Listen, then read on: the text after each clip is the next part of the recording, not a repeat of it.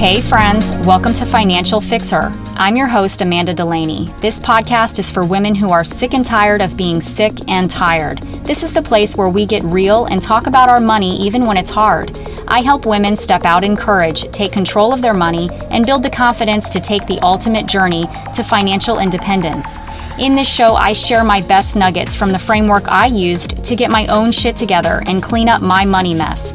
These systems and strategies are the same when I work with my one to one clients and community members. We practice daily, practical, and actionable habits that may seem tiny but have mighty results. So, if you're ready to get excited about your money and turn your confusion into clarity, and maybe even get a little triggered into getting your ass in gear, listen up because your future matters.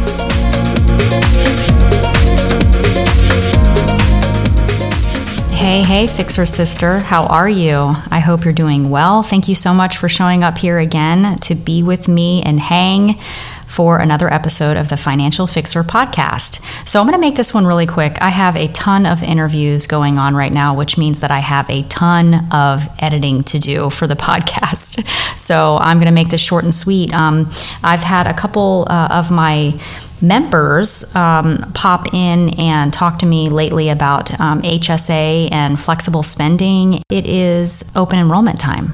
So I'm guessing if you are an employee that you may be doing your open enrollment probably right now, or hopefully it hasn't already ended. But if it hasn't already ended, if you still have time to complete your open enrollment and you have not ever taken advantage of a flexible spending account or an HSA account, maybe you should listen to this podcast. So I've taken advantage of these types of tax sheltering accounts um, many times uh, to, you know, save on medical bills and save on dependent care and so on and so forth. And I would like to tell you a little bit about it if it's something that maybe you've never really been educated on on or haven't been introduced to it. Maybe you don't even know if your employer even offers this. So if you are a W 2 employee, these are a couple of other opportunities to save and to shelter some of your money from taxation. So I just wanted to talk about this. Um, I have had one of my Academy members told me the other day, Alexis, she said she saved her HSA bank until the end of the year. Basically, she was able to use what she saved in her HSA for her dependent care. Um, um, until the end of the year instead of uh, requesting the reimbursement. So, you know, which is awesome. So she saved for um, her Christmas giving you know, because she was able to pay for her dependent care like in real time. So she kind of had the money and she was like, you know, building up those reimbursement amounts so that she could get reimbursement for those that dependent care at any time. But she decided to just kind of wait on it instead of, you know, taking the money in real time. She said, you know what, I'm going to use this as, you know, kind of like a savings bank account. So, you know, now she's using taking it all at the end of the year. She can pay off uh, some of her debt with it as well. Not only is, is Christmas covered, but also debt is covered. So it's just a little idea um, for taking advantage of your flexible spending and or your HSA account. So also another client, she just told me that she made some changes to her supplement routine. You know, as you can imagine, supplements get expensive, right? So these, you know, this is a healthcare items. So she was able to use her flexible spending towards supplements and did not know that. So um, that's another thing. Even stuff that might be over the counter, you might be surprised what your flexible spending account and or your HSA account will um, will cover for you. So just a couple ideas. Also, this is full disclaimer. Um, ask your HR department, your benefits department, if you have any questions about um, getting into an HSA or flexible spending account (FSA). But here's a rundown on how you can save big next year. Right, um, whenever the new year turns over and January one starts, if that's if, if that's the case for you, and if you've already missed your opportunity this year year, then now you know what to do at open enrollment next year. Just some thoughts. So there's benefits to taking advantage of, uh, let's say, HSA. Let's start with HSA.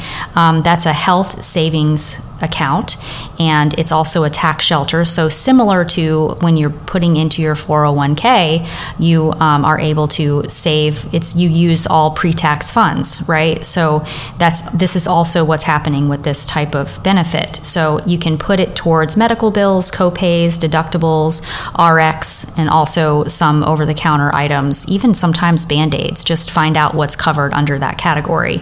So um, you might be surprised. And the other thing that happens here with the HSA is that it goes into a retirement account. So it's also being, um, you know, put into a mutual fund type of account so that you can grow your retirement, similar to uh, a 401k. So this is just another savings opportunity for you. But again, you can use this for medical, and this is the kind where you can't really pull from it unless it's for medical spending until retirement. So if you want to know more or you want to find out how your, you know, HSA account works, then obviously check with your HR your HR department. And the other thing with the HSA is that it's not tied to your employment.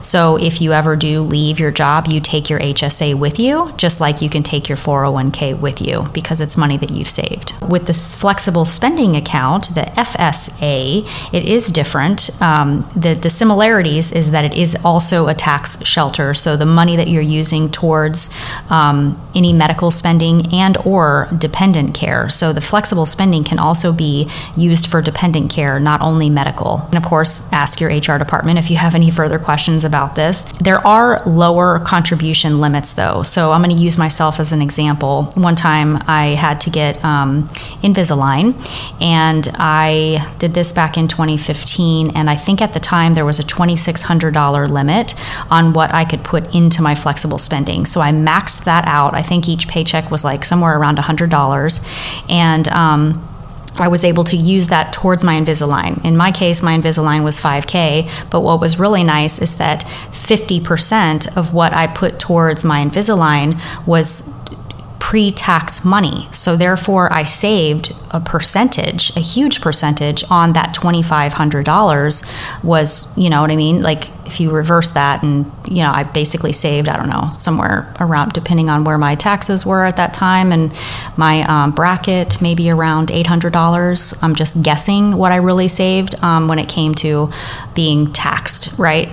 So um, that was a real savings for me. And not only that, it was just another way of me putting away that money and not being um, you know tormented by the need to spend it right? So um, just a just another way um, to save some money and to pay for your medical expenses ask your hr department but most things are covered like major medical copays deductibles um, and then also if you do the dependent care thing um, that is a whole we, we take advantage of that at our house and we take our reimbursements as much as we can um, towards childcare as well so look into that if you're interested um, childcare is expensive, as you know. So if this is something that you want to try to take advantage of through your employer, I definitely recommend it. So that's about all I got today. I hope that that was helpful little nugget for you. I'm keeping this short and sweet because my next episodes are pretty long because they're just super jam packed and juicy. Gonna get you one step closer to getting wealthy, girl. So I'll talk to you really soon. Take care.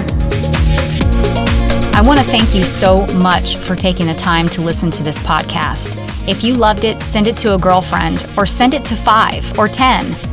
That would mean the world to me. You can also find me on Instagram at Financial Fixer and feel free to tag me there too. So until next time, my friend, show your future self some love and spend with the end in mind.